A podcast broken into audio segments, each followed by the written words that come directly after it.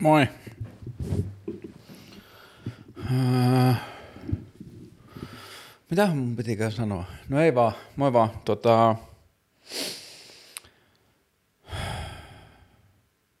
ehkä tällä viikolla katsotaan, ehkä tulee vielä haastattelujaksoa, mutta sitten oli jotenkin sellainen fiilis aamulla, että olisi hauska tehdä vlogijakso. Ja sitten mä sain jotain ihan super ihania palautteita Ehkä mä aloitan tämän sillä, että mä luen yhden palautteen. Mä en ole vielä edes vastannut tähän, että ihminen, joka tunnistat itsesi tästä palautteesta, niin älä huoli, mä vastaan sulle, mutta helvetti mikä meno. Mä luen tän nyt kokonaan. Onko tässä mitään sellaista, että tästä voisi tunnistaa? Ei, mutta tämä palaute on niinku yksistään – sellainen, että musta tuntuu, että tämä olisi niinku oike- tai silleen tekee järkeväksi näiden tekemisen vaikka niinku tosi pitkäksi aikaa, vaikka näitä ei katsottaisi yhtään ja kukaan, bla bla bla. Tervehdys. Koin tarpeen, ellen jopa velvollisuuden ottaa hetki aikaa esittääkseni jokin kiitollisuuden osoitus sinne teikäläisen suuntaan. Lopettelin taannoin lukion tyylikkäästi myöhässä ja olen tämän syksyn kamppailut kovaa sellaista tyhjyyden ja riittämättömyyden tunteen sellaista tyhjyyden ja riittämättömyyden tunteena näyttäytyvää ahdistusta vastaan, joka kumpuaa yksinkertaisimmillaan siitä, että olen melko hukassa itseni tulevaisuuden suunnitelmieni ja mielenterveyteni kanssa. Olen yrittänyt päästä Kelan korvaamaan psykoterapiaan tammikuusta asti, mutta ensin pitkään tökki se, että B-lausunnon saaminen vaatii puhtaat kannabisseulat, ja kun sain itseäni lopulta niskasta kiinni ja kuukauden helvetin tarvitun breikin, yhtä kuin puhtaat seulat, niin nyt Kelan byrokraattiset koukerot vievät viimeisetkin voimavarat ja koko kuvia tökkii edelleen. Terapiaan en siis ole vieläkään päässyt, mutta havahduin äsken siihen, että olen huomaamattani hyödyntänyt sun keskusteluohjelmaa ennen kaikkea vlogijaksoja jonkinlaisena terapian korvikkeena – Sikäli siis, että kun minulta puuttuu elämästäni sellainen aikuinen ihminen, jo, joka tuntuu ymmärtävän huoleni ja kriisini, ihmisiä kyllä on, mutta he ovat kaikki 20 paikkeilla, eivätkä siksi kovin uskottavia auktoriteetteja luomaan tai vahvistamaan sitä oloa, että elämä kyllä kuljettaa ja jos jaksaa yrittää, niin asiat voivat jopa mennä parempaan suuntaan. Tämä viimeinen pätkä oli siis suluissa tällaisena lisähuomiona niin sun jutut osuu sattumalta yllättävän usein sellaisiin kohtiin, mihin jonkinlaista osumaa on tarvittu, jos yhtään ymmärrät, mitä meinaan. Ja nyt heitetään hiuksista helvettiin sellainen mielikuva, että pidän sua jonain vanhana ja viisaana hahmona, ja toivotetaan sen tilalle tervetulleeksi sellainen mielikuva, että on helvetin lohduttavaa nähdä, että jossain on joku aikuinen tai sen tapainen ihminen, joka rivien välistä keskusteluohjelmassaan tuntuu sanovan henkilökohtaisesti, että älä murehdi, sulla on hyviä ajatuksia ja se pystyt tähän, älä luovuta ja aloita narkkaamista, eikö niin? Niin tota, kiitos vitusti, että teet sun ohjelmaa, ei muuta. Mm. Kiitos vitusti, että kuuntelet mun ohjelmaa ja siis too blessed to be stressed, niin kuin siis tuntuu tosi tosi ihanalta, että tämä asia, mitä itse tekee, pystyy antamaan kenellekään jotain tai apua tai riemua ja varsinkin niin kuin siis fuck. Uh, Tuossa viestissä oli myös paljon sellaisia asioita, minkä puolesta jotenkin haluaa taistella tai tehdä juttuja, että ne, että ne ei tarvitsisi tehdä niin. Se, että ihmisten on vaikea päästä terapiaan, on ihan kreisiä. Ja sitten toi kannabisseula-asia, miksi me ei vaadita saman tien myös ihmisiltä todistusta siitä, että ne ei ole viikkokausiin koskenut alkoholiin, jos ne hakee terapiaan. Et mikä vitun logiikka siinä on? Että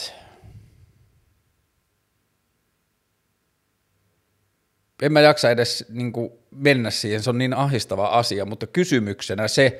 että miksi meillä on yhteiskunnallisesti samaan aikaan ok, että ihminen on voinut olla edellisenä iltana dokaamassa, kun se tulee hakemaan terapiaa ja se pääsee terapiaan, mutta sitten jos ihminen on polttanut viimeisen kahden viikon aikana kannabista ja se näkyy sen seuloissa, niin se ei pääse terapiaan mitä helvettiä. Ja sitten mä kuulin tuohon kannabikseen liittyviä tarinoita lisää, joista mä en ollut tiennyt liittyen lastensuojeluun ja vanhempien oikeuteen omiin lapsiinsa. Ja siihen, niin siis toi kannabiksien, tai no yleensäkin päihteisiin kohdistuva kaksinaismoralistinen suhde, mikä meillä on yhteiskunnassa, niin sen eteen kyllä pitää tehdä jotain. Mutta siis palautteen lähettäjälle kiitos, terveisiä, mä vastaan sulle, mutta vittu mikä meno ja upeeta, että on voinut jollain tavalla olla avuksi. Ää, mm, kysymyksiä on tullut aika paljon. Niin voidaan alkaa purkaa niitä, mutta mä mietin, että oliko mulla jotain, mitä mun piti omia asioita, tai siis kysymysten ulkopuolelta. Ehkä ne tulee mieleen, mä vaan rupean vastaan näihin kysymyksiin, kun näissä oli hyviä. Ää, tästä tuli hyvä mieli, ää, niin mä aloitan tästä. Missä MENA-alueen maista haluaisit vierailla ja miksi? Ää, ja MENA-maat oli asia, joka mun piti googlata, mun sivistys ei riittänyt, sitten kun mä googlasin, niin it was very logical – Middle East, Northern Africa. Ne on menamaat. Mä luen ne teille, mitkä on menamaat. Ja sitten mä vastaan kysymykseen. Menamaat on Algeria, Bahrain, Egypti, Iran, Irak, Israel, Jordania, Kuwait, Libya, Lebanon, Marokko, Oman, Katar, Saudi-Arabia, Syyria, Tunisia, öö, UAE, eli yhdistyneet, eli emiraatit ja tota, Jemen. Öö, näistä mä oon, käynyt, mä oon käynyt Dubaissa, mun ekspuolison sukulaisia asuu Dubaissa, niin mä oon käynyt sen takia siellä pari kertaa, ja sitten mä oon käynyt sieltä roadtripillä Omanissa, että mä oon käynyt Dubaissa ja Omanissa, mutta näistä mainituista maista Marokkoon mä varmaan haluaisin eniten, mä oon halunnut Marokkoon jotenkin vuosikausia, ja en mä tiedä, siis jotenkin se ajatus vaan siitä, että silleen mennä jonnekin Marrakeshiin tai jonnekin vaikka kahdeksi tai kolmeksi viikoksi ja sillä tavalla, että voisi asua sitä kaupunkia kuin se olisi oma kaupunki. Vähän niin kuin olisi vaihto siellä tai jotain ja sitten ehkä jotain roadtrippejä sieltä, mutta eniten mua kiinnostaa ehkä just toi alue, niin kuin semmoisena laajempana roadtrippinä, että kaikkia noita Pohjois-Afrikan ja Lähi-idän maita kiertää – ja siihen se suurin syy on niin kuin arkkitehtuuri ja eh, niin kuin varsinkin moskeja-arkkitehtuuri, että niitä moskeijoita sieltä, jonne on vapaa pääsy niin kuin turisteilta, niin niitä mä haluaisin lähteä kiertämään. Ja sitten toi, yleensäkin toi Pohjois-Afrikan alue, niin jotenkin, en mä tiedä, ehkä sitä vaan haluaisi laajentaa omaa maailmankuvaansa ja se tuntuisi niin kuin silleen kiinnostavalta paikalta aloittaa. Mutta että jos pitää vastata vain yksi maa, missä tuolla haluaisin vierailla, niin se on Marokko. Joo, siihen liittyy ruoka ja siihen liittyy arkkitehtuuri, mutta sitten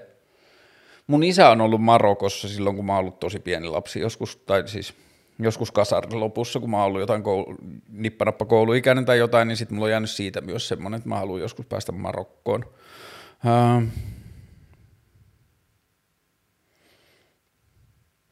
Ajatuksia eskapismista, eli se voidaan varmaan liittää tähän samaan. eskapismi tarkoittaa todellisuuspakoisuutta. Käsite on esitelty brittiläisessä kirjallisuuden tutkimuksessa. Eskapistit usein tuntevat olevansa pettyneitä todelliseen maailmaan, arkipäivän stressiin ja pyrkivät pakenemaan sieltä muun muassa unien, päihteiden, taiteen, mietiskelyn, matkustelun, matkustelun ja tai fantasioinnin kautta.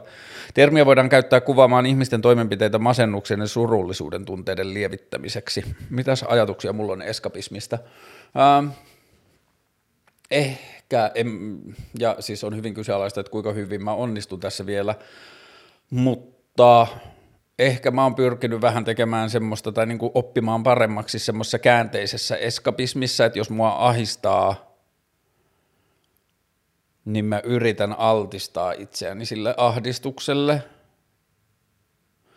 Mä en oikein tiedä vielä päteekö tämä mun ajatus, mutta mun ajatus on se, että jos mua vaikka ahdistaa, niin sitten mä menen ilman kuulokkeita tai ilman puheluita juoksulenkille tai mä menen joogaan. Koska joo, niitä varmaan molempia voi ajatella niin kuin silleen eskapi, niin kuin että – mä pakenen joogaan tai mä pakenen lenkille, mutta mulla niihin liittyy kyllä ehkä se ajatus, että niissä mä altistan itseni omille ajatuksille ja niiden ajatusten kanssa ajan viettämiselle. Hmm. Ehkä mä en pääse tarpeeksi syvälle omaan mieleen, että mä osaisin sanoa, toimiiko se just silleen, niin kuin mä ajattelen tai haluaisin sen toimivan, mutta että ehkä mulla on se ajatus siitä käänteisestä eskapismista, että jos mä koen, että mulla on jotain asioita, mitä mun pitää käsitellä tai mitä mun pitää kohdata, niin mä yritän laittaa itseäni vähän silleen niin kuin ärsykkeettömämpään tilaan, jossa mä niin kuin menisin niitä kohti. Sitten mun omia eskapismin muotoja, mä edelleen katon niitä sudoku-videoita, mä tykkään niistä tosi paljon, niistä tulee niin kuin, se Crack the Cryptic-tilillä on kaksi sudoku-jäbää, niin mä tykkään siitä toisesta, oota kun on Mark ja sitten on, kun se ei tietenkään ikinä sano omaa nimeään, mutta okei, okay, fuck it, niitä mä katon. nyt mä oon lukenut kirjoja, jossa on oma eskapisminsa. Mutta joo, sitten niinku just vaikka kirjojen lukeminen ja toi sudoku ja muuta, niin sitten kyllä mä ajattelen, että siinäkin on oma semmoinen niinku tietty käänteinen eskapisminsa, että mä yritän juurruttaa tai altistaa itseni tähän niinku mun kotitilaan ja mun niinku arkeen ja mun todellisuuteen, että ää, nyt kun mä oon saanut vähän niinku pikkuhiljaa rakennettua tätä niin kuin taloudellisia velvollisuuksia ja raha-asioita parempaan ja parempaan kuntoon, niin sitten kun mä oon tässä kotona, niin mä en jotenkin, niin kuin, mä en voi paeta mun laskuja tai mä en voi paeta mun hoidettavia asioita ja sellaista. Niin ehkä ne mun eskapismin muodot on pääasiassa sellaisia, mitä mä en vielä tajua, että ne on eskapismia tai muuta, mutta että sitten taas mun ajatuksia eskapismista, niin kyllä mä toivoisin eläväni elämää sillä tavalla, että mä koko ajan niin kuin jotenkin silleen kohtaan sen, mitä pitää kohdata. Ja niin, että mieluummin tultapäin kuin, niin kuin pakoon ja sitten aina niin kuin löytää sieltä niin kuin jotenkin kohtaamisen toiselta puolelta jotain uutta kirkkautta tai selkeyttä tai sellaista, jonka avulla sitten ehkä pystyy näkemään kauemmas tai jotain. Ja ehkä se just tuntuu olevan sen eskapismin vastakohdan palkinto, että jos eskapismilla yritetään olla, niin kuin paeta jotain ahdistavaa asiaa, niin jos se vastakohta on se, että yritetään immersoitua tai mennä vaan niin kuin läpi tai kylpeä siinä ahdistavassa asiassa, niin sitten ehkä se palkinto on, että jos sen uskaltaa tehdä, niin sen toisella puolella on niin kuin laajempaa näköalaa tai niin kuin kirkkaampi näkymä, jotenkin sumukatoa ja muuta. Öö, ehkä tämä liittyy vähän samaan. Irtipäästäminen, oliko täällä joku toinen? Mm, ehkä mä yhdistän nämä. Täällä oli toinen kysymys, jossa sanottiin, sanotaan, miten vapautua, kysymysmerkki, omista vankiloista ja kontrollista. Puhuitte Riinan kanssa tästä. Tässä siis viitataan tuohon jaksoon numero 27 keskusteluohjelmajaksoon, jossa me ollaan Riina Tanskasen kanssa, joka Riina siis tekee Tympiä tytöt Instagram-tiliä, ja mä dikkaan Riina meiningistä ihan tosi paljon. Musta se jakso oli hyvä. Niin siinä me ollaan puhuttu omista vankiloista ja kontrollista vapautumisesta, ja sitten täällä on kysymys siitä ja erikseen irtipäästämisestä, niin ehkä nämä mulle liittyy vähän toisiinsa. Öö, ehkä paras neuvo tai paras huomio mulle itselle tuosta niin vapautumisesta, no se vaikein osa on tietenkin se, että ne pitää ensin tiedostaa, että mitä asioita mä jätän tekemättä tai mitä asioita mä kiellän itseltäni tai mitä asioita mä luulen, että ne ei kuulu mulle, minkälaisia asioita mä sallin muille, mutta mä en salli itselleni, minkälaisista asioista mä en uskalla haaveilla, minkälaisia olemisen muotoja. Mä luulen, että mun täytyy olla tai minkälaisia jotenkin elämäntapavalintoja tai olemisen rytmiin liittyviä juttuja tai mihin tahansa liittyviä asioita mä pidän itsestäänselvyyksinä, että ne ei voisi olla jotain muuta, niin se vaikein kohta on ensin tunnistaa ne, että mitä ne on ne vankilat, joita mä olen itselleni rakentanut tai mitä on ne vankilat, joita on syntynyt sinä aikana, kun minä olen elänyt ja käynyt läpi koulutuksia, ja käynyt läpi kasvatuksia, käynyt läpi sosiaaliset ympyrät ja käynyt läpi niin kuin oman paikkani etsimisen maailmassa, niin mitkä on ne vankilat tai rajoitukset tai kahleet, mitä mulle on sinä aikana syntynyt, niin se vaikein on niiden tunnistaminen ja niiden löytäminen. Ja mitähän mä oon nyt? Mä oon nyt alkanut pikkuhiljaa tekemään jotain semmoisia huomioita, just liittyen ehkä siihen, että on paljon sellaisia asioita, joita mä sallin muille ihmisille ja mä sallin ihmisille mun ympärillä ja sallin ihmisten, tai että jos ihmiset reagoi johonkin tiet, asiaan tietyllä tavalla vaikka mun seurassa, niin mä pidän sitä täysin hyväksyttävänä ja ymmärrettävänä ja validina tapana reagoida siihen, mutta sitten mä en samaan aikaan salli sitä itselleni. Mä en tiedä löydäänkö mä esimerkkiä tähän, mutta ehkä tämä onkin niin kuin sillä jotenkin parempi tällaisena yleisesimerkkinä – niin sitten mä oon yrittänyt alkaa nyt penkomaan niitä, että minkälaisia asioita mä oon jotenkin oppinut ajattelemaan, että ne ei kuulu mulle, vaikka samaan aikaan mä annan niiden kuulua muille. Niin toi on niinku yksi semmoinen vähän niin kuin vankila, jota mä oon tehnyt itselleni, että mä oon täällä paikassa, jossa ei ole ihan samat säännöt tai samat oikeudet kuin muilla ihmisillä on. Niin sitten taas niistä vapautuminen tai irtipäästäminen tai eteenpäin meneminen, niin niissä tuntuu olevan se niin kuin, palkitseva kaava, jossa ehkä oppii sitten kerta toisensa jälkeen, että kun se on henkinen vankila tai kun se on niin kuin tällainen kahle, joka ei ole mikään konkreettinen,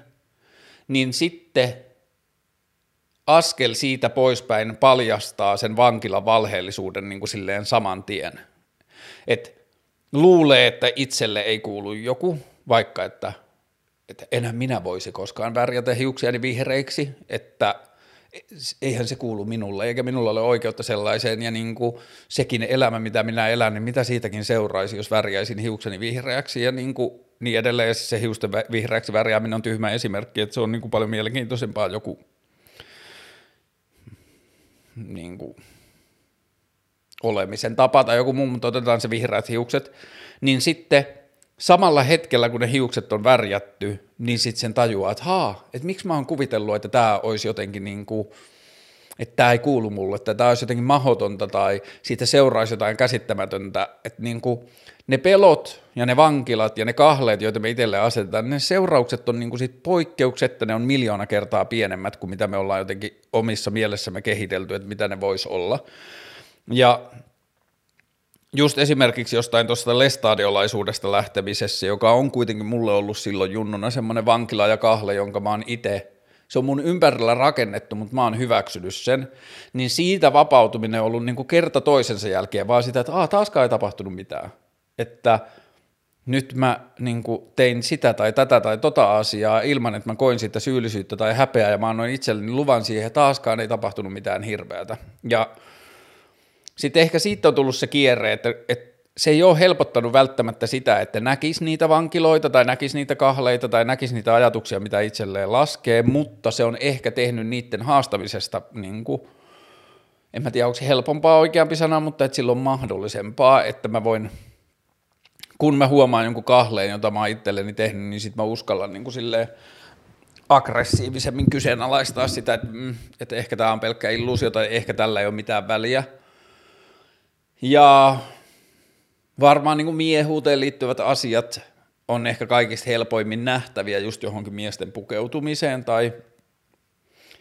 asioita, joista miehet, niin kuin, eihän semmoista edes ole niin kuin enää mitään semmoista ääntä, joka sanoisi, että mitä miehet saa tehdä ja mitä ei, että nehän on pääasiassa meidän niin kuin pään sisällä opittuja asioita, että mun sisällä on joku semmoinen niin kuin, käsitys miehistä, jota miehen pitää olla, jota mä kuvittelen, että muut ihmiset odottaa. Ja se totta kai siihen törmää välillä, että jos niin kuin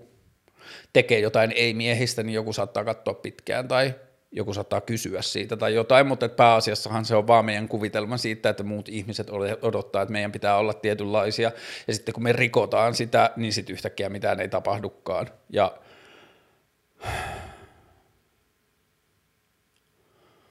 Mutta joo, niin kuin,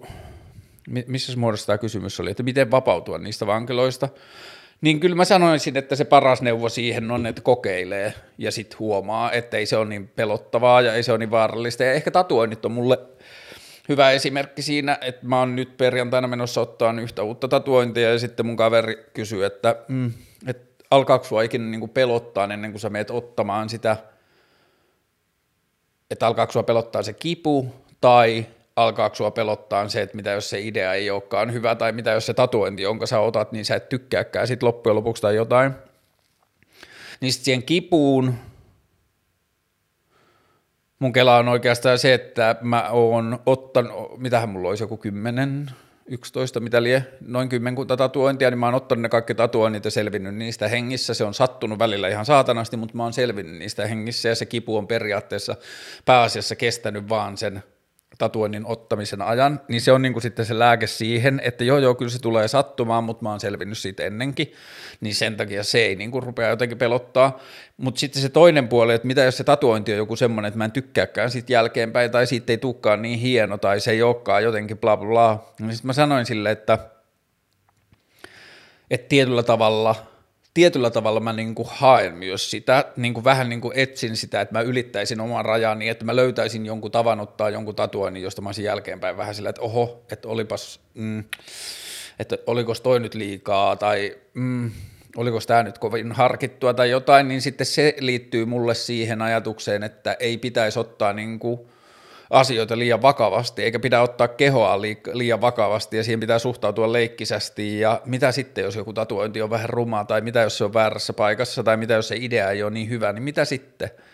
Että se keho kuitenkin toimii edelleen ihan yhtä hyvin ja sitten se on vaan niin kuin mielenharjoitus, että aah, mulla on se yksi tatuointi, josta mä en oikein tykkää tai joka ei olekaan oikein niin siisti tai se näkyy jostain tai jotain, niin sitten se on niin kuin mulle mielenharjoitus muistaa, että ei sillä ole mitään väliä. Että niinku, et ei siitä pidä tehdä numeroa. Ja niinku, mm, et ehkä toi mielenvankiloista vapautumisen paras keino on yksi se, että niinku karnevalisoi ne. Että suhtautuu niihin leikkisästi ja niinku silleen ei anna niiden tulla liian vakavaksi. Mm. Sitten tämä kysymys Mä en ole ihan varma edes ymmärränkö mä tätä kysymystä, mutta mä yritän. Mulla on kyllä semmoiset katsojat, että ne lähettää sellaisia kysymyksiä, jotka on välillä tosi vaikeita, mutta se on kyllä tosi hauskaa, koska sitten tämä niinku itse spekulointi on niinku sitten se viihde. Red and Blue Pill, tämä näkökulma naisen seksuaalisuuteen. Sitten mä oikein, niin, kyllä mä oon nähnyt Matrix-elokuvat ja sitten mä niin oikein menin googlaan, että okei, mikä se pointti oli, Red and Blue Pill, että niin ota tämä ja sitten tätä ja ota tämä ja sitten tätä. Ja se pointti oli se, että okei, tämä saattaa mennä väärinpäin, mutta sanotaan vaikka, että punainen pilleri on se, että jos sä otat punaisen pillerin, niin sit sä saat niin kuin,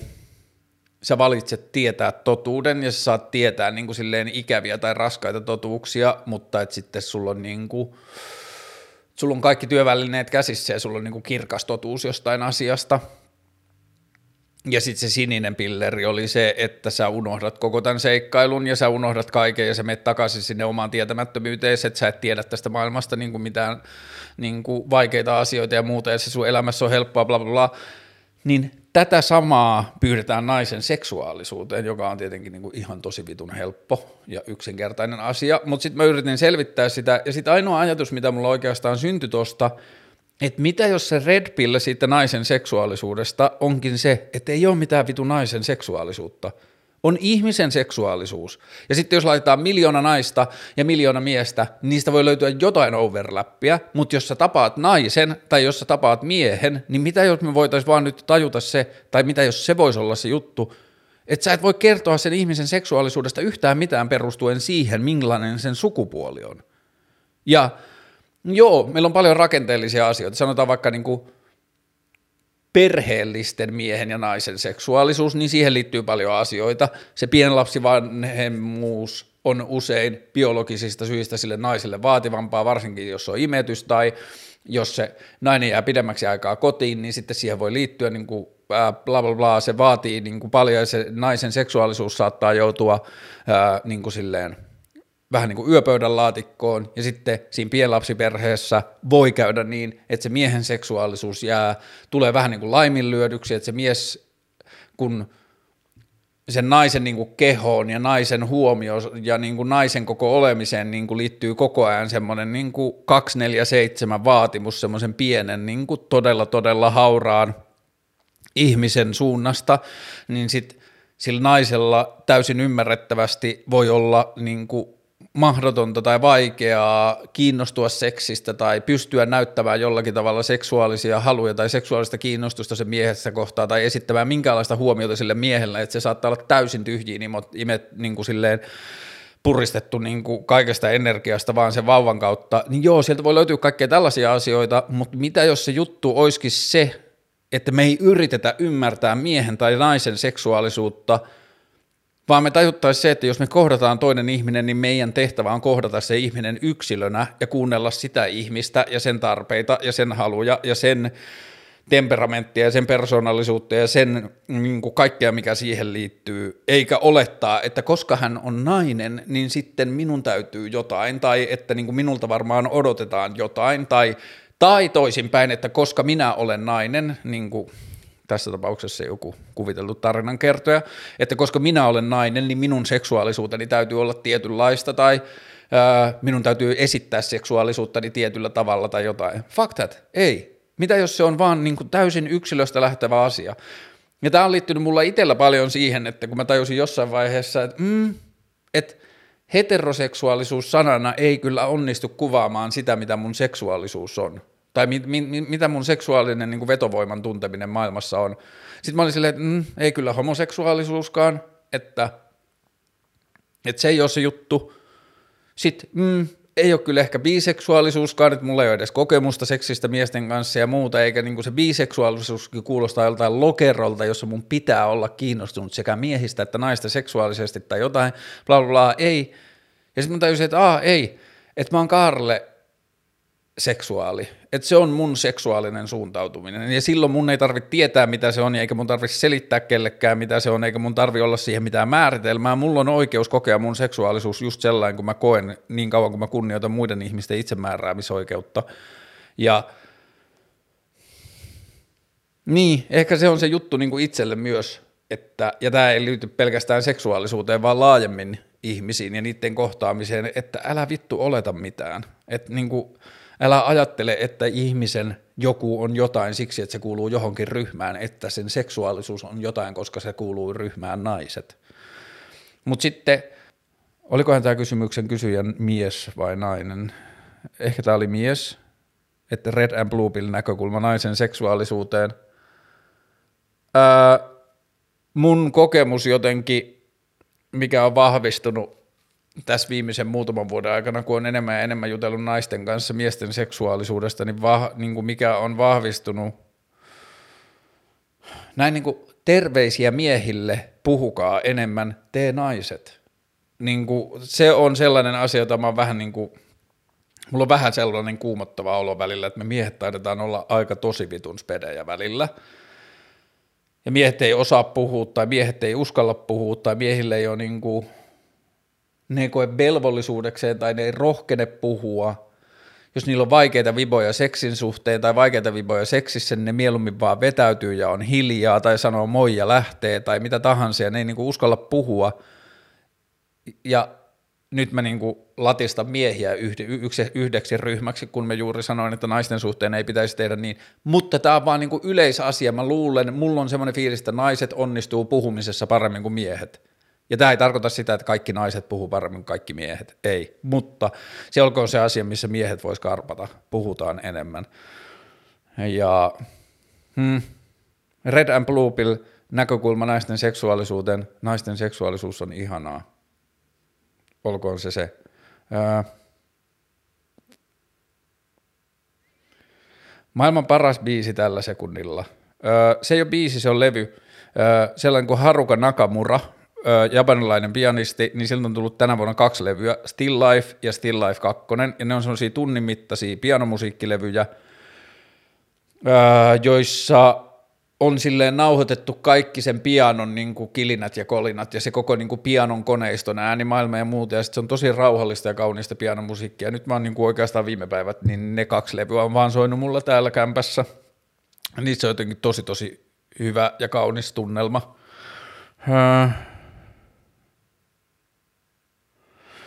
Tämä on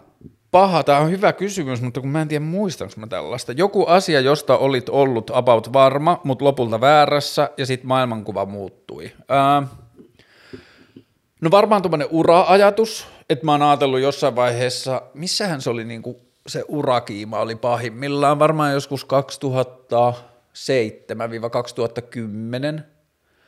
Mä olin silleen monta työpaikkaa putkeen, jossa mun palkka nousi niin kuin työpaikka kerta, kerralla aina niin kuin vaikka 500 euroa kerralla tai jotain, että loppujen lopuksi mä olin jossain varmaan neljä puolen tonnin kuukausipalkoissa tai melkein viiden tonnin kuukausipalkoissa ja mä aloin miettimään jo sitä, että, hmm, että ehkä mä voisin hankkia liisariauton ja ehkä mä voisin seuraavaksi niin kuin alkaa vähän kattelee, että ehkä mä seuraavaksi menen vähän niin kuin silleen seniorimpaan positioon ja mm, että tämän firman ja näiden firmojen kautta mä voin saada ehkä CV-merkinnät tai portfoliomerkinnät, että mä voin pärjätä näissä firmoissa ja tällä alalla ja jotain tällaista, niin se on niin kuin ollut joku asia, jota mä oon ajatellut, että sillä on väliä tai se on tärkeää tai se on niin kuin hyvä juttu mun elämän kannalta tai se on jotain, missä mun pitää pärjätä tai mun joku arvo tulee sitä kautta tai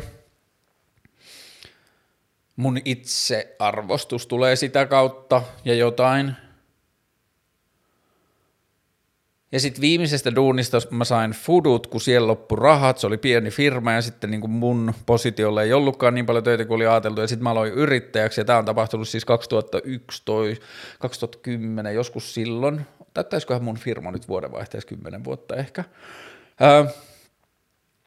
niin joka tapauksessa aika pian sitten sen jälkeen mä rupesin hiffaamaan sen, että ei, että niinku, et en mä halua mitata itseäni tota kautta tai että noi ei ole mulle henkilökohtaisesti arvokkaita mittareita. Ja ehkä mä jotenkin riemukseni saanut huomata, miten vähän tällä hetkellä kaikki jotenkin silleen joskus aikaisemmin itselleni merkanneet maalliset jotkut semmoiset niinku statussymbolit tai saavuttamisen symbolit, niin miten vähän ne mulle merkkaa, että joskus oli niinku sellainen kysymys tai asia, että mikä auto mulla on tai mikä auto mulla pitäisi olla tai jotain, ja nyt mulla ei ole autoa ja mä en halua autoa, ja mua ei haittaa, että mä asun vuokralla, että mun ei pidä omistaa mun kotia tai että niinku, et mä oon kasvanut jotenkin niistä eroon, mutta sitten tosi paljon kyllä kasvanut niistä eroon siitä, että mitä, mikä mun positio on tai mikä mun arvostus työkentällä on tai ää, paljon mä tienaan tai mikä on mun seuraavat niin kuin silleen ammatilliset uranäkymät tai jotkut tällaiset, niin toi on ainakin sellainen asia, mikä tämä kysymys oli? Niin, toi on asia, josta mä oon ollut about varma, on ollut lopulta väärässä ja sitten mun maailmankuva on muuttunut. Mutta tämä kysymys ehkä viittaa enemmän johonkin sellaiseen niin kuin, hmm, mielipideasiaan tai jotain, mutta keksinkö me jotain muuta? Missä muissa asioissa? Tietenkin noissa uskontoon liittyvissä asioissa on vähän epäreilua sanoa, että mä olisin ollut jotenkin about varma niistä, koska musta, mä en ole ihan varma, onko mä koskaan uskonut niihin uskontoasioihin, mitä mulle opetettiin, vai oliko se vaan semmoinen niin kilttinä olemisen kehikko, että mä en halua aiheuttaa pettymystä mun ympärillä oleville ihmisille, niin siksi mä uskon siihen, mitä mulle opetetaan, tai ainakin väitän itselleni uskovani. Ää, joo, okei. Okay. Mutta ehkä toi ura-asia on niin kuin selkein sellainen asia, josta mä oon ollut about varma. Ää, nuorten tulevaisuuskasvatus as a question, tai niin kuin puheen aiheena. Ää, niin, tietyllä tavalla mä kyllä ajattelen, että koko meidän koulunkäynnin pitäisi olla tulevaisuuskasvatusta, että musta tuntuu, että me saadaan tällä hetkellä tosi pahasti niin kuin sekä lasten että yhteiskunnan jalkaa sillä, että me opetetaan niille asioita, jotka on nyt tärkeitä. Ja iso osa niistä tulee menemään romukoppaan seuraavan 20 vuoden aikana, että koneet tekee ne asiat tai ihmisten ei tarvitse tietää niitä asioita. Ja mun mielestä meidän pitäisi nyt tosi radikaalisti ruveta muuttamaan koko koulutusjärjestelmää siihen, että skideille opetetaan valmiuksia ja kykyjä sisäistää uusia asioita, soveltaa, kokeilla, varjoida, ideoida – kollaboroida, eli tehdä yhteistyötä, kollaborointi on ehkä vähän huono sana, ää, tehdä yhteistyötä, mm, tehdä virheitä, seikkailla, bla bla bla. Et se on niin kuin musta tuntuu, että ne on ainoat, millä me selvitään silleen tulevaisuudesta. Ja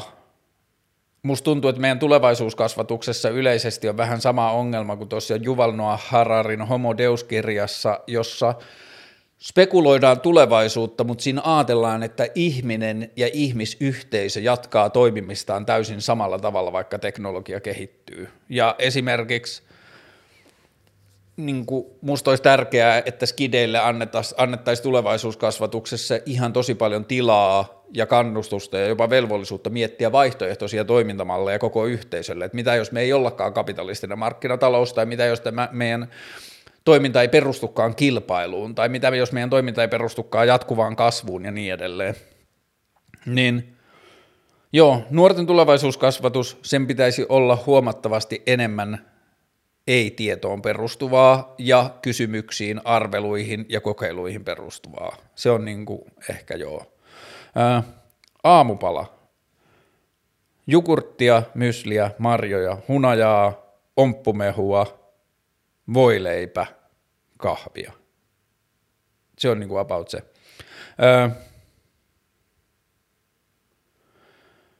Tämä on vaikea, ja mä en ehkä halua mennä tähän liian syvälle, mutta mä yritän vastata lyhyesti. Miksi musta lammas sanonta on rasistinen ilmaus? Kysytään ja tällä viitataan viime viikolla vai tällä viikolla somessa liikkuneisiin kuviin, joissa yksi helsinkiläinen vaatemerkki, iso osa helsinkiläisiä vaatemerkkejä tai niin kuin suomalaisia vaatemerkkejä oli ilmoittaneet olevansa muodin mustia lampaita. Ja niiden ajatus – oli se, että ne ei osallistu Black Friday-alennuksiin, koska se liittyy niin kuin tähän kulutuskulttuurihommaan ja sellaiseen ja niin kuin vaan kauppojen semmoiseen niin kuin roskatyhjentämiseen, että he haluavat olla, olla niin kuin muotikaupan mustat lampaat, jotka tekevät erillä lailla kuin on opittu, ja sitten oli yksi vaatemerkki, jonka kuvissa oli joko ainoastaan ehkä mustia malleja, ja sitten ei, kysymys ei ole siitä, että sanonta musta, mustalammas olisi rasistinen, vaan se kuvasto yhteydessä siihen tekstiin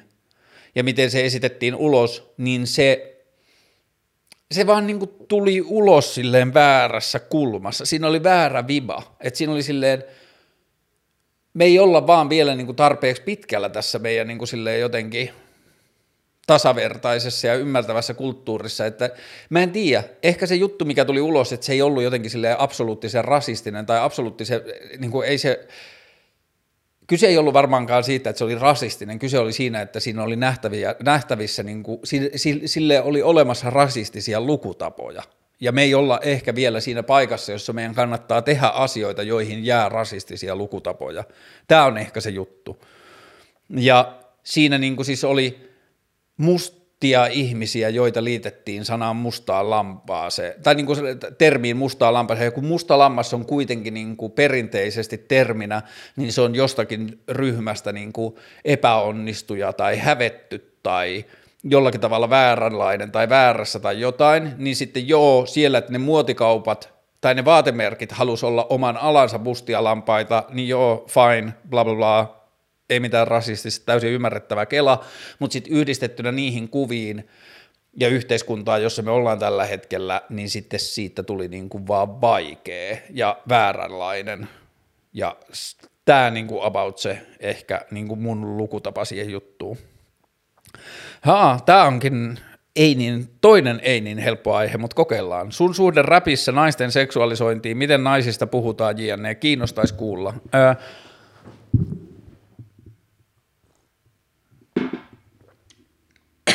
mm, pohjalle. Mä oon ollut räppifani yli 20 vuotta ja ehkä mulla kävi silleen hyvät säkä, että ne ensimmäiset räpit, jotka todella vei mun sydämen, oli silleen aika jotenkin silleen tiedostavaa,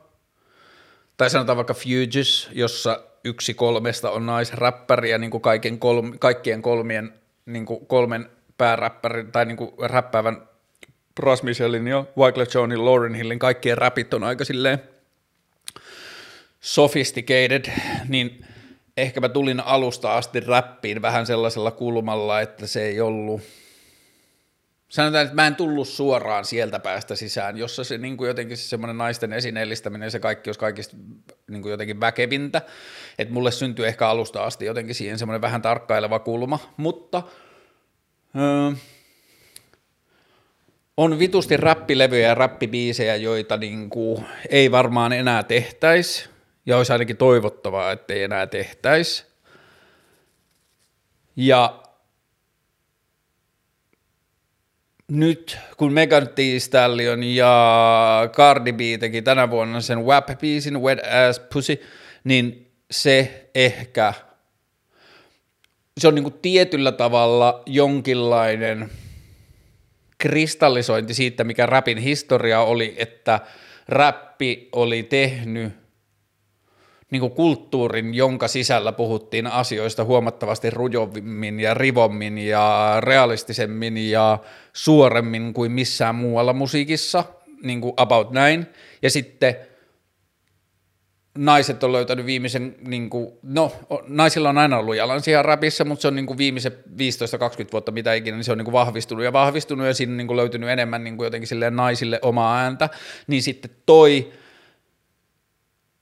wet ass pusiläppä on niin kuin sitten ehkä jotenkin tietyllä tavalla semmoinen naisten vähän niin kuin vallankaappausta takaisin siihen, että okei tässä skenessä puhutaan asioista näin, me puhutaan nyt omista kehoistamme niillä termeillä, joita tässä kulttuurissa on opittu käyttämään. Ja tota, sitten se voidaan niin kuin nähdä silleen positiivisena ja voimaannuttavana asiana ja niin kuin silleen naisten itsemääräämisoikeus ja naisten oikeus olla seksuaalisia olentoja ja naisten oikeus juhlistaa omaa seksuaalisuuttaan ja niin edelleen, niin se on niin kuin nähtävissä hyvänä, mutta sitten se niin kuin ehkä semmoiset viimeiset silleen ongelmalliset, tai ei nyt varmaan viimeiset, kyllä rapissakin varmaan ongelmia riittää vielä niin kuin hyvän tovin, mutta ne ongelmalliset asiat mulle siellä rapin sisällä on silleen – jotenkin kasuaalisti siinä niin kuin terminologiassa pyörivät bitchit ja niin kuin siis silleen jotenkin, tai mulle ehkä rapissa alkaa olla ongelma ne räppärit, jotka käyttää jotain silleen ysäriräpin tapoja puhua naisista ilman, että ne millään tavalla tiedostaa tai niin kuin jättää sitä silmäniskua sinne, että tämä on nyt tätä räppijuttua, että niin kuin, se, että jos joku sanoo tiettyjä asioita ja samaan aikaan laittaa sen niin kuin vähän niin kuin sen jotenkin signaalin ulos, että mä nyt räppään tätä räppijuttua, kun tässä räpissä räpätään tälleen tyyppinen asia, niin sit multa niin kuin voi saada sille free ja siinä välissä, kun sen tekee oikein, mutta sitten jos siinä tuntuu olevan semmoinen tiedostamattomuus läsnä, että mä vaan oon kova jätkä, joka räppää rumasti naisista, niin mm, ei. Mutta mä en näe sillä niin kuin puheella ja puhettavalla itseisarvoa rapin sisällä, että mä kyllä toivon, että sitten niin kuin kasvetaan eroon, mutta se mitä mä ehkä toivon, että sitten jää rapin sisälle ja laajenee ehkä muuallekin on niin kuin ihmisten rohkeus puhua omasta seksuaalisuudestaan tai seksuaalisuudesta yleensä ja seksuaalisista kanssakäymisistä ja en mä tiedä. Parhaimmillaan musiikki on kuitenkin turvallinen itseilmaisun keino, että ihmiset voisivat kertoa niin kuin omista seksuaalisista fantasioistaan tai mistä tahansa. Niin kuin, että mä dikkaan siitä, että on laajennettu sitä kenttää, missä ja miten asioista voidaan puhua. Öö, ja ehkä siinä on jotain niin kuin suojelemisen arvoista ja niin kuin sellaista, jota kannattaa pitää niin kuin arvokkaana, mutta että se, että räppiin jossain vaiheessa on pesiytynyt semmoinen ajatus, että mä olen räppärinä uskottavampi, mitä rumemmin mä puhun naisista. Tai mitä välinpitämättömämmin mä suhtaudun jotenkin silleen naisiin, niin se on niin kuin jotain sellaista, josta mä toivoisin, että me päästäisiin aika hyvin eroon. Ää, aseista kieltäytyjä liitto Ehkä mun suurin ihmetys on, että miksi sillä ei ole suurempaa jalansijaa Suomessa. Mä en ole ainoa, joka ihmettelee meidän maanpuolustuksen tarpeellisuutta. Mä olisin halunnut aikoinaan käydä siviilipalveluksen, mutta että se oli taas sitten siinä niin kuin uskonnollisessa perhekasvatuksessa ja siinä kehikossa, jossa mä oon kasvanut, niin se oli niin kuin liian iso harppaus. Mä olin liian nössö, mulla ei ollut munaa niin kuin tehdä niin. Mulla oli frendejä, jotka tuli lestadiolaisista perheistä ja meni siviilipalvelukseen.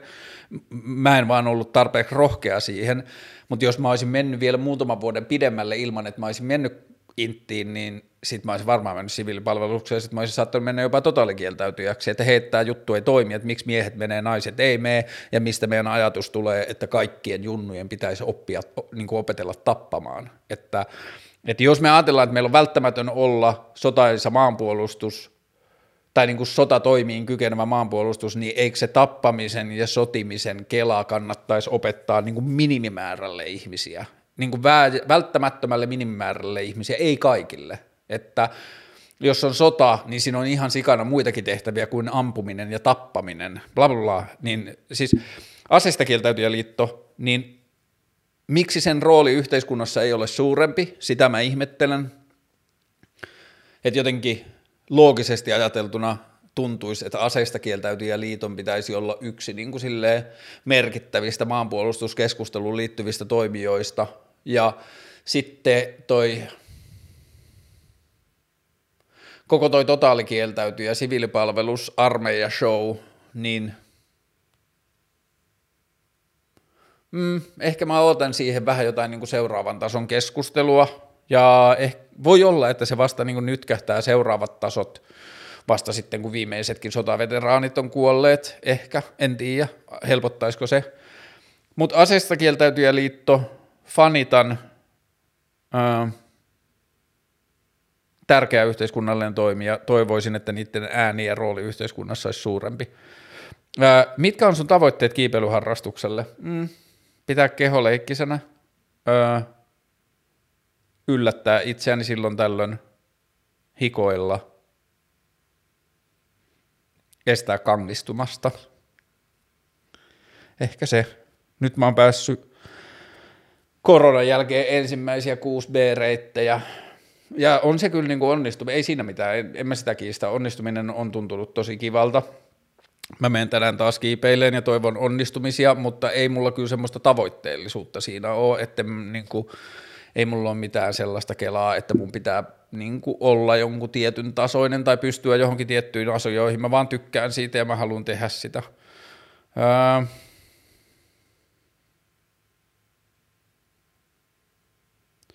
Kerroit sun kannan punaisia päin kävelemisestä, entäs sitten esimerkiksi ylinopeuden ajaminen? Ää, niistä punaisista valoista mä oon opettanut mun lapsille ja muutenkin sitä, että seuraa liikennettä, älä liikennevaloja, ja se ei päde pelkästään liikennevaloihin, vaan se niin kuin, pätee yhteiskuntaan ja elämään yleensä, että joo, meillä on niin kuin, tietyt normit ja meillä on tietyt lait ja säännöt, mutta että silloin kun sä vastaat itsestäsi ja sun toiminta ei aiheuta riskiä kellekään muulle kuin sulle itsellesi, niin sitten niin kuin seuraa liikennettä, älä liikennevaloja, että älä anna jotenkin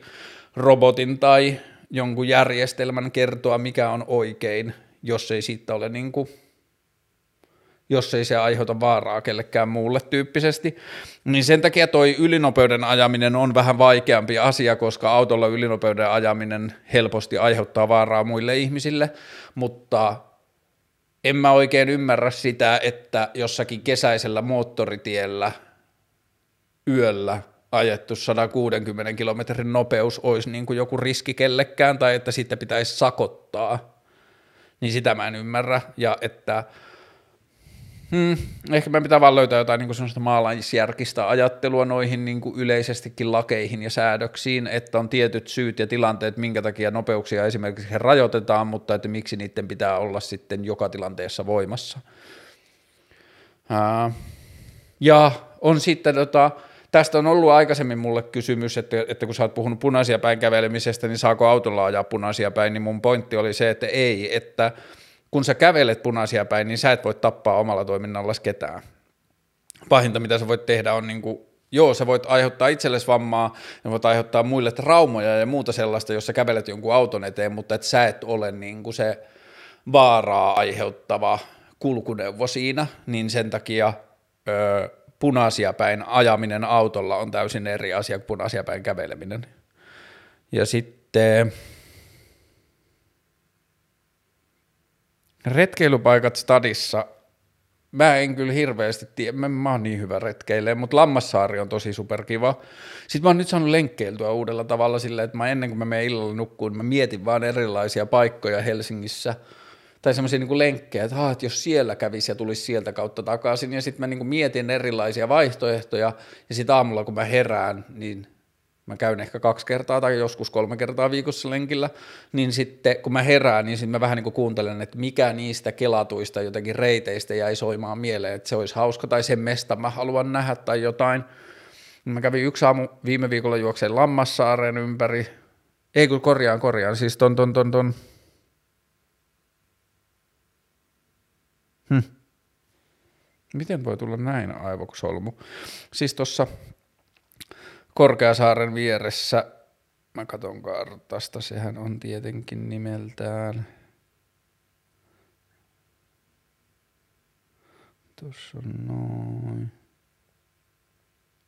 Mustikkamaa. Niin, mä kävin viime viikolla juoksen Mustikkamaan ympäri. Sitten eilen vai toissa aamuna mä tein sellaisen, että mä juoksin Pasilaan tuolta mutkan kautta, ja mä juoksin teollisuuskadun päästä päähän, että mä juoksin vähän niin kuin triplalta redille. Ja ne on niinku ollut nyt mun retkeilyä, mutta sitten Uutelahan on ihan crazy, sitä ei monet tiedä. Se on siellä Viikissä, ei Viikissä, vaan siis Vuokissa. Sinne pääsee metrolla Vuosaareen ja sitten pääsee, niin sitten voi kävellä sinne Aurinkolahteen, mutta sieltä pääsee myös bussilla lähemmäs ja sitten sieltä voi kävellä sinne Uutelaan. Ja se on ihan silleen landea metromatkan päässä ja merenrantaa ja se on tosi kaunis. Öö, joo, Uutela ja Lammassaari, ne olkoon nyt tää. Öö, Ootko teatteri-ihmisiä, ajatuksia teatteritaiteesta tai esiintyvästä taiteesta? Nythän joutui taas vähän paskaa väliin, kun tuli uusia koronarajoituksia, te, kor, noita teattereita pistettiin taas kiinni. Mä kävin muutama viikko sitten tuolla, mikäs Betty Show se oli, siis se oli Kansiksen tuolla Vallilan näyttämöllä ihan superhauska, semmoisen viiden naisnäyttelijän, sellainen niin kuin vähän niin kuin näyttelee pätkiä saman tällaisen kuvitteellisen näyttelijä suuruuden elämästä ja niin kuin käsittelee jotenkin silleen naisia ja päihteiden käyttöä ja naisten roolia jotenkin yhteiskunnassa ja taiteessa ja niin edelleen. Se oli tota, tosi tosi hieno ja käyn liian vähän teatterissa, käyn ehkä kaksi kertaa vuodessa ja joka kerta kun käyn, niin on jotenkin tosi vaikuttunut ja niin kuin pidän siitä ihan super paljon ja mm, ehkä toivottavasti opin siinä paremmaksi iän myötä. Joo, ja toivotaan, että teatterit saavat ovensa auki pian. Onko eläinoikeudet sulle tärkeä asia? On. Öö, hmm niin, ehkä vaan helppo sanoa, että on tietenkin, ja sitten samaan aikaan mä syön lihaa, mutta tota, mun pointti on ehkä tässä se, että mä yritän omana niin kuin poliittisena toimijana viedä it, niin kuin meidän yhteiskuntaa lähemmäksi ja lähemmäksi maailmaa, jossa me ei syötäisi lihaa tai me syötäisi super vähän lihaa, ja se näkyy mulle esimerkiksi niin, että mä oon tehnyt vuosia sitten periaatepäätöksen, että mä en ikinä jaa sosiaalisessa mediassa liha-annoksia, ei siksi, että ihmiset saisivat tietää, että mä syön lihaa, vaan siksi, että mä en tekisi lihaa haluttavaksi tai mä en tekisi lihaa, niin kuin, mä en tekisi sitä hyväksyttävämmäksi jotenkin sillä tavalla, niin kuin, että mä en halua fiilistellä liharuokia, vaikka mä syön niitä ja että ne on hyviä, niin – mä en halua antaa niille sellaista niin kuin klauttia. Ja sitten, ai niin täällä kysyttiin lempiruokaa, niin mun täytyy antaa eri, erityismainonta. Mä kävin pari viikkoa sitten, mun ystävä Ali ja sen frendit on vuosia tehnyt sellaista tota, seksiko nimistä tulista kastiketta. Se on ollut vaan niin kuin vitsi, että Meksiko, seksiko, ha, ha, ha. Ja ne on tehnyt tulista kastiketta, jota ne on myynyt frendeille. Ja sitten ne äh, koronan vuosi sitten keväällä, kun korona alkoi, tai vajaa vuosi sitten, niin ne perusti frendien ravintolan nurkkaan, kun ne joutui vähentämään asiakaspaikkaa tai laittaa kiinni, ne perusti sinne noutotakopaikan. Sitten ne oli kesällä öö, tuolla Tuomion kirkon pihalla, Senaatin torilla, siellä kun oli se ruokapiha, ja nyt ne on sitten perustanut viisikulmaan seksikon ravintolan, takon ravintolan, niin mä kävin syömässä siellä ja herra siunaakku oli hyvää. Ja sitten siellä oli kaksi eri annosta, jotka oli peruna-annoksia. Toinen oli semmoinen, oli niinku takon sisälle tai semmoisten takot putkiloiden sisälle tehty sellaista tota, niinku sipula, sipulliperuna muusia ja sitten toisessa oli, mä en muista missä rasvassa ne oli paistettu, mutta toisessa oli silleen niinku vähän niin kuin nuoria perunoita tai pieniä perunoita takon sisällä, ja ne molemmat annokset oli ihan silleen fucking mind-blowing, ja sitten se, että niissä oli se, että ne niin kuin, että sä et kaivannut lihaa millään tavalla, ja sellaisista mä innostun tosi paljon, että kun me onnistutaan välillä tekemään, tai aina välillä pääsee niin kuin ruuan ääreen, jossa tajuaa, että ei, että ei se liha ole mikään, ja siis mä syön ehkä – vajaa puolella aterioista lihaa, tai puolella, en mä tiedä. Että mä niinku, kyllä mä oon onnistunut sy- sitä lihansyöntiä koko ajan, mutta mä haluaisin, että meidän, koska tietyllä tavalla mun ajatus siinä on se, että ei isossa kuvassa sille ei ole niin väliä, että syönkö mä lihaa vai ei. sillä on väliä, että millaisen ruokakulttuurin puolesta mä taistelen ja millaisen ää, kaikessa niin kuin poliittisessa aktiivisuudessa ja kaikessa, että minkälaista maailmaa mä oon ajamassa, niin se on tärkeämpää kuin se, että minkä verran mä syön niin kuin faktisesti lihaa, mutta totta kai mitä paremmin mä opin pois lihansyönnistä, sitä paremmin myös ymmärrän sitä maailmaa, jossa lihaa ei tarvita ja niin edelleen. Mutta joo, joo, mä opin koko ajan, mä syön vähemmän ehkä koko ajan lihaa, mutta tämä kysymys ei ollut suoraan mun ö, niin kuin ruokatottumuksista, vaan tämä oli eläinoikeuksista. Mm. On eläinoikeudet mulle tärkeä asia. Mun mielestä toi meidän lihateollisuus on kestämätön, tai lihamaatalous ja niin kuin maitomaatalous, ja niille pitää tehdä asioita. Turkistarhaus pitää lopettaa niin pian kuin vaan suinkin mahdollista. Mutta sitten yksi missä eläinoikeudet käy mulle vähän niin kuin jännäksi, on se, että mä en hirveästi pidä kotieläimistä. Se vaan johtuu siitä, että mä en niin kuin mä en halua jotakin rie... Tai se, että mitä koira antaa mulle, ei maksa takaisin sitä riesaa, mitä siitä on, että se, että se koira on välillä mun vieressä, jos mä katson telkkaria mä voin rapsuttaa sitä,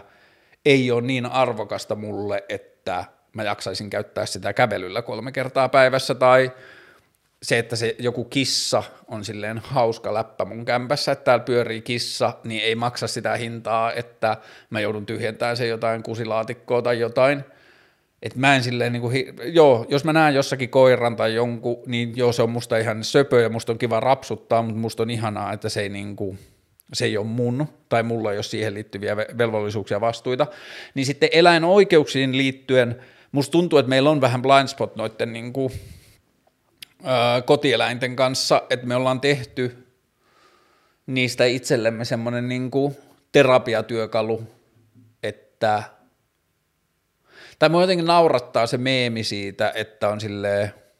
susi ja sitten on joku semmoinen puudeli tai joku mikäli niin kuin silleen pikkukoira kurkistaa jostain channelbackista, että niin kuin, sit se susi on vaan silleen, että mitä vittua sä oot mennyt tekemään, että me niin kuin, me sillä nuotiolla houkutettiin, houkuteltiin ensin se susi siihen, ja sitten me alettiin heittää sille lihakimpaleita tai jotain ruokaa, ja sitten se jäi siihen pyörimään, ja sitten me niinku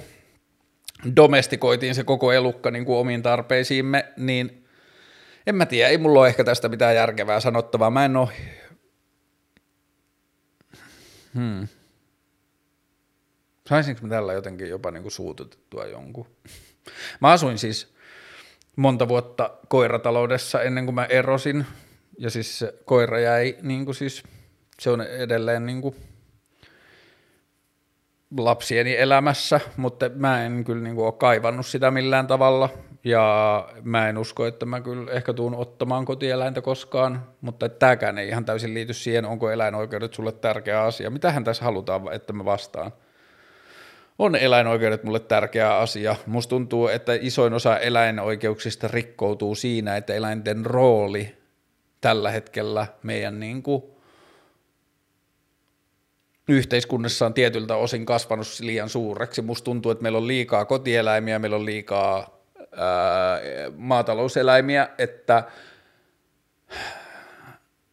kotieläinten hiilijalanjälkihän on aikamoinen.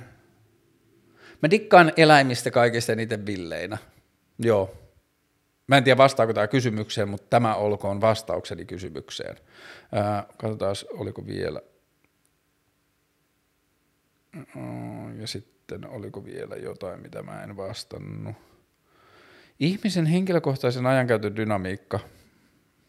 En mä tiedä, osaanko mä vastata tuohon mitään. Tai osaanko mä sanoa tuosta mitään. Mm, mä huomaan välillä, että mä oon ihan saatanan onnekas tai etuoikeutettu siinä, millaista elämää mä elän, että mun elämässä on tosi vähän pakottavia aikastruktuureja – mutta samaan aikaan mä myös tiedän, että mä oon maksanut siitä aika kovan hinnan, mä oon tehnyt sen eteen vuosia töitä ja mä oon pitänyt sitä arvokkaana, mä oon halunnut elämän, jossa mulla ei ole kiinteitä struktuureja,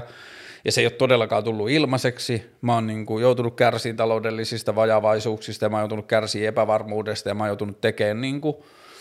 erilaisia juttuja vuosien varrella niin kuin päästäkseni siihen asemaan, mutta nyt se on se, että mä voin että mä nukunkin vähän pidempään, että mä herään vasta puoli yhdeksältä ja silti mä voin lähteä lenkille. Ja sitten mä voin hoitaa mun kaikkia päivän asioita ja mun työjuttuja ja kaikkea muuta, niin mulla on ehkä vähän niin kuin epäreilu tai erilainen asetelma puhua ihmisille henkilökohtaisen ajankäytön dynamiikasta, kun mä voin periaatteessa freestylata mun kaikki aikani, että, niin kuin, että mulla on koko ajan tiedossa asioita, joita mun pitää hoitaa ja sitten mä hoidan ne, kun on hyvä hetki. Ja mulla ei ole työaikoja ja niin, kuin, niin edelleen, niin mä oon tosi jotenkin etuoikeutetussa ja väärässä paikassa sanomaan siitä yhtään mitään, en mä edes niin kuin enää hirveästi tiedä jotenkin semmoisesta niin kellotetusta arjesta. Öö, mutta tämä on ollut mulle vuosia asia, josta mä oon haaveillut ja se on ollut tärkeää ja sitten mä oon niin kuin tehnyt sitä kohti, yrittänyt tehdä oikeita valintoja. Aina ne ei ole ollut oikeita, mutta ehkä ne on ollut kuitenkin valintoja tänne suuntaan. Öö, Okei, tämä alkoi viimeinen, koska tämä on niin jotenkin grandeur. Öö, mitä tapahtuu vuonna 2050 ilmastolle, paljonko ihmisiä tulee olemaan maapallolla sekä tuoko ilmaston lämpeneminen lisää ilmastopakolaisia globaalisti? Ää, aloitetaan tuosta paljonko ihmisiä tulee olemaan maapallolla. Mä toivoisin, ja tämä on niin kuin me länsimaiset, me hyvinvoivat länsimaat ollaan niin kuin ensimmäisiä, joiden tätä pitäisi alkaa tekemään, ja mä oon ehkä puhunut tästä aikaisemminkin, mutta mä toivoisin, että me onnistuttaisiin muuttamaan globaalikulttuuri vanhemmuudesta niin, ettei kaikkien tarvitse tulla vanhemmiksi, että se ei ole mikään ihmisyyden mitta, että mä toivoisin, että maailmassa synnytettäisiin enää lapsia, joita mole, joiden molemmat vanhemmat haluavat sitä yli kaiken. Eli toisin sanoen mä en halua, että me tehdään enää yhtään lasta, joka tehdään siksi, että no isä ja äiti haluaa isovanhemmiksi tai joko mies tai nainen kokee, että mä en ole kunnollinen sukupuolinen edu, sukupuoleni edustaja ennen kuin minä olen isä tai äiti. Ja niin kuin, mä haluan alleviivata sitä, mä en kritisoi yhtään maailmaan tehtyä lapsia, lasta tai yhtään kertaa, kun ihmiset tulee vanhemmu, vanhemmaksi, se ei ole mun pointti. Mä kritisoin kulttuuria, jossa ihmisiltä odotetaan vanhemmuutta, tai ihmiset kokee velvollisuudekseen tulla vanhemmaksi, tai ihmisten lähipiiri ja suku odottaa ihmisiltä vanhemmuutta – vaikka ihminen itse ei välttämättä sitä haluaisi. Ja musta tuntuu, että se on yksi arvokkaimmista lahjoista, mitä ihminen voi antaa itselleen, on sen toteaminen, että mm, ehkä mä en ole vanhempi tyyppi, että ehkä mä en halua lapsia, tai ehkä mä en tarvi lapsia, tai mä en ole ihan varma, joten mä en toistaiseksi tee lasta, niin musta tuntuu, että se on niinku paras, mitä ihminen voi tehdä. Niin jos me päästään tossa eteenpäin, että se lapsen saaminen tai vanhemmaksi tuleminen ei ole mikään kristillinen pyhä velvoite, vaan että niinku meitä on jo ihan tarpeeksi täällä, nyt voidaan ottaa chillisti, niin koska sitten taas joku huoltosuhde tai jotain, niin mitä väliä sillä on, jos Suomi tekee vähemmän lapsia, sitten niin kuin muualta tulee tänne ihmisiä, tai sitten täältä lähtee ihmisiä jonnekin muualle, tai niin edelleen, meidän pitää vaan tasoittaa sitä väkimäärää, mutta että länsimaat, jossa kaikki on hyvä, niin mun mielestä meidän pitää ensimmäisenä alkaa kriittisesti tarkastelemaan sitä oletusta, mikä meillä liittyy vanhemmuuteen, tai odotusta vanhemmaksi tulemisesta –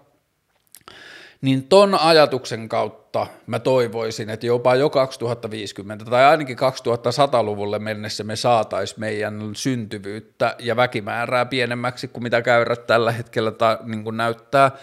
Mutta olisikohan nyt about niin, että 2050 meille olisi laskettu ehkä 9 miljardia ihmistä, mutta toisaalta sekin tuntuu aika vähältä, koska mehän mennään niin kuin tyyliin, tätä vauhtia mennään kohta jostain kahdeksasta läpi, tai niin kuin seitsemän on tosi lähellä, mutta niin, 2050 meitä on varmaan 8,5-10 miljardia, mä sanoisin, ja tota, taas toi kysymys siitä, että onko silloin enemmän ilmastopakolaisia, riippuu siitä, kuinka tosissaan me otetaan asioita nyt.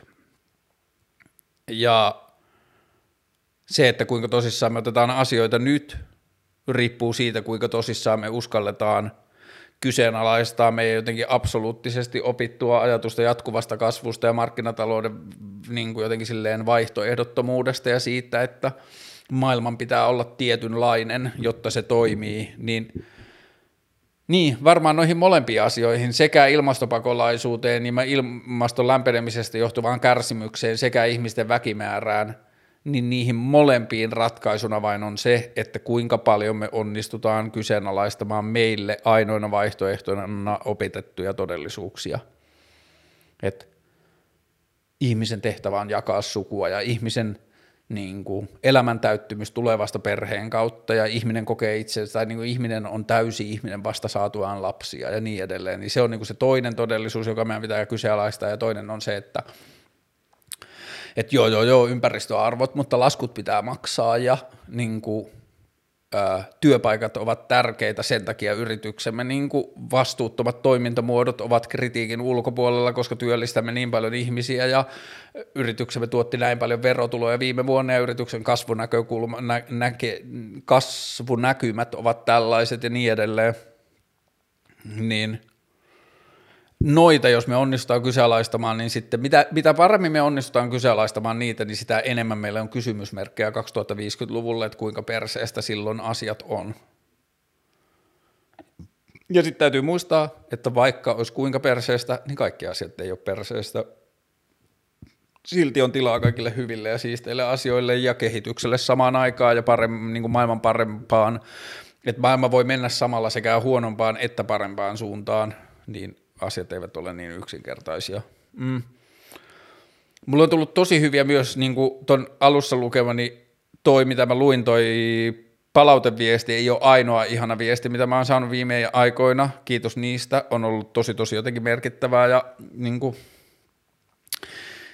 elämän jaksamiseen vaikuttavaa saada tollaisia viestejä välillä, mutta sitten on tullut myös tosi vitun hyviä silleen kiukkuviestejä tai ihmiset on turhautunut mun maailmankuvaan tai joihinkin näkemyksiin tai asioihin, miten mä suhtaudun ja muuta, ja sitten niistä, niitä usein niin kuin yhdistää semmoinen joku tietty palautteen antamisen sävy, että se ei välttämättä ole keskustelua tai se ei välttämättä ole rakenteellista keskustelua, että siinä on niin kuin tosi paljon itkunauruhymiöä ja semmoista niin kuin vähän pilkallista meininkiä, niin mä haluan tehdä jossain vaiheessa vähän taas, mä oon joskus aikaisemmin tehnyt, luemme YouTube-kommentteja jakson, niin ehkä mun pitää tehdä uusi, koska sillä on tullut tosi hyviä, joihin pitää ehkä sitten paneutua paremmin. Mutta tota, joo, toivottavasti näemme pian äh, haastattelujakson merkeissä, ja kiitos kysymyksistä, ja mä lähden ostamaan ystävältäni, tai hakemaan, se on tehnyt noita istuttanut tammenterhoja ja saanut ne itämään, niin mä saan siltä niitä, mä sain uusia kukkaruukkuja ja sitten mä laitoin Instagramiin, että onko jengillä kasvivauvoja, että mä voisin tulla hakemaan, niin mä menen sieltä hakemaan nyt tammen ja sitten mä oon saamassa muita, ehkä mä yhdistän niitä ja tota, sitten mä menen illalla kiipeileen ja elämä on kivaa ja joulukin tulee ja 2021 ja kaikkea. Hei, palataan. Moi.